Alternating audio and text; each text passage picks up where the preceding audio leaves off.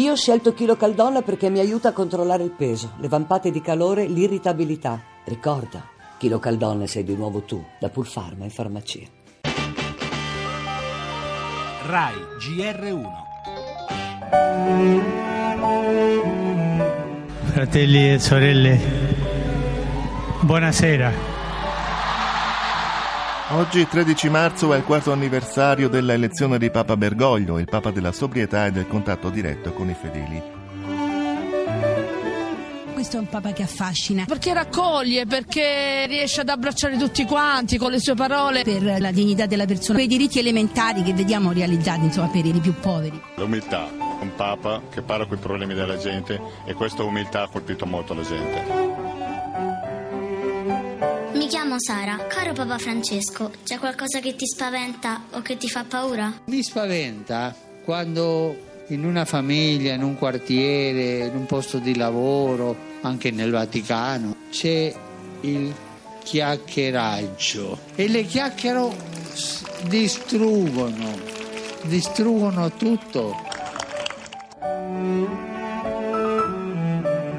Questo pontificato va giudicato per i semi più che per i frutti. Ci sono tre elementi fondamentali che la Chiesa sta vivendo con Francesco, cioè la misericordia, poi il discernimento mostrato in Amoris Letizia, poi i poveri, chiave di lettura del disagio del mondo.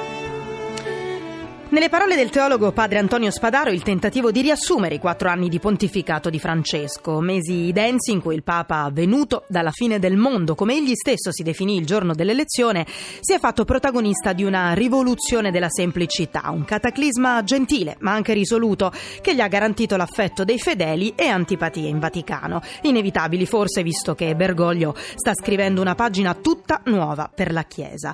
Misericordia, ecumenismo, umiltà, rinuncia alla ricchezza, delicatezza, lo sguardo sempre rivolto agli ultimi. Non solo parole chiave queste, soprattutto fatti concreti. Vedi l'anno santo, la scelta di vivere a Santa Marta, gli incontri con altri leader religiosi, le visite a migranti senza tetto, terremotati, i moniti contro i peccati della Chiesa.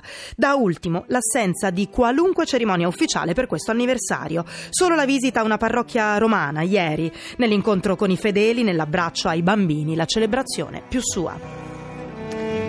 E nel nostro giornale c'è la corsa alla segreteria del PD. Renzi chiude la convention del Lingotto, in campo anche i suoi antagonisti Orlando ed Emiliano. Intanto il Premier Gentiloni non entra nel dibattito sulle alleanze. Dall'estero l'escalation della tensione tra Turchia e Olanda e la sciagura della frana in Etiopia. E poi la cronaca con la tragedia del clochard ucciso a Palermo. Per la cultura la riapertura del teatro di corte della Reggia di Caserta, tenuto a battesimo dalla trasmissione di Radio 1 Plot Machine. E infine lo sport in primo piano, il campionato la Serie A.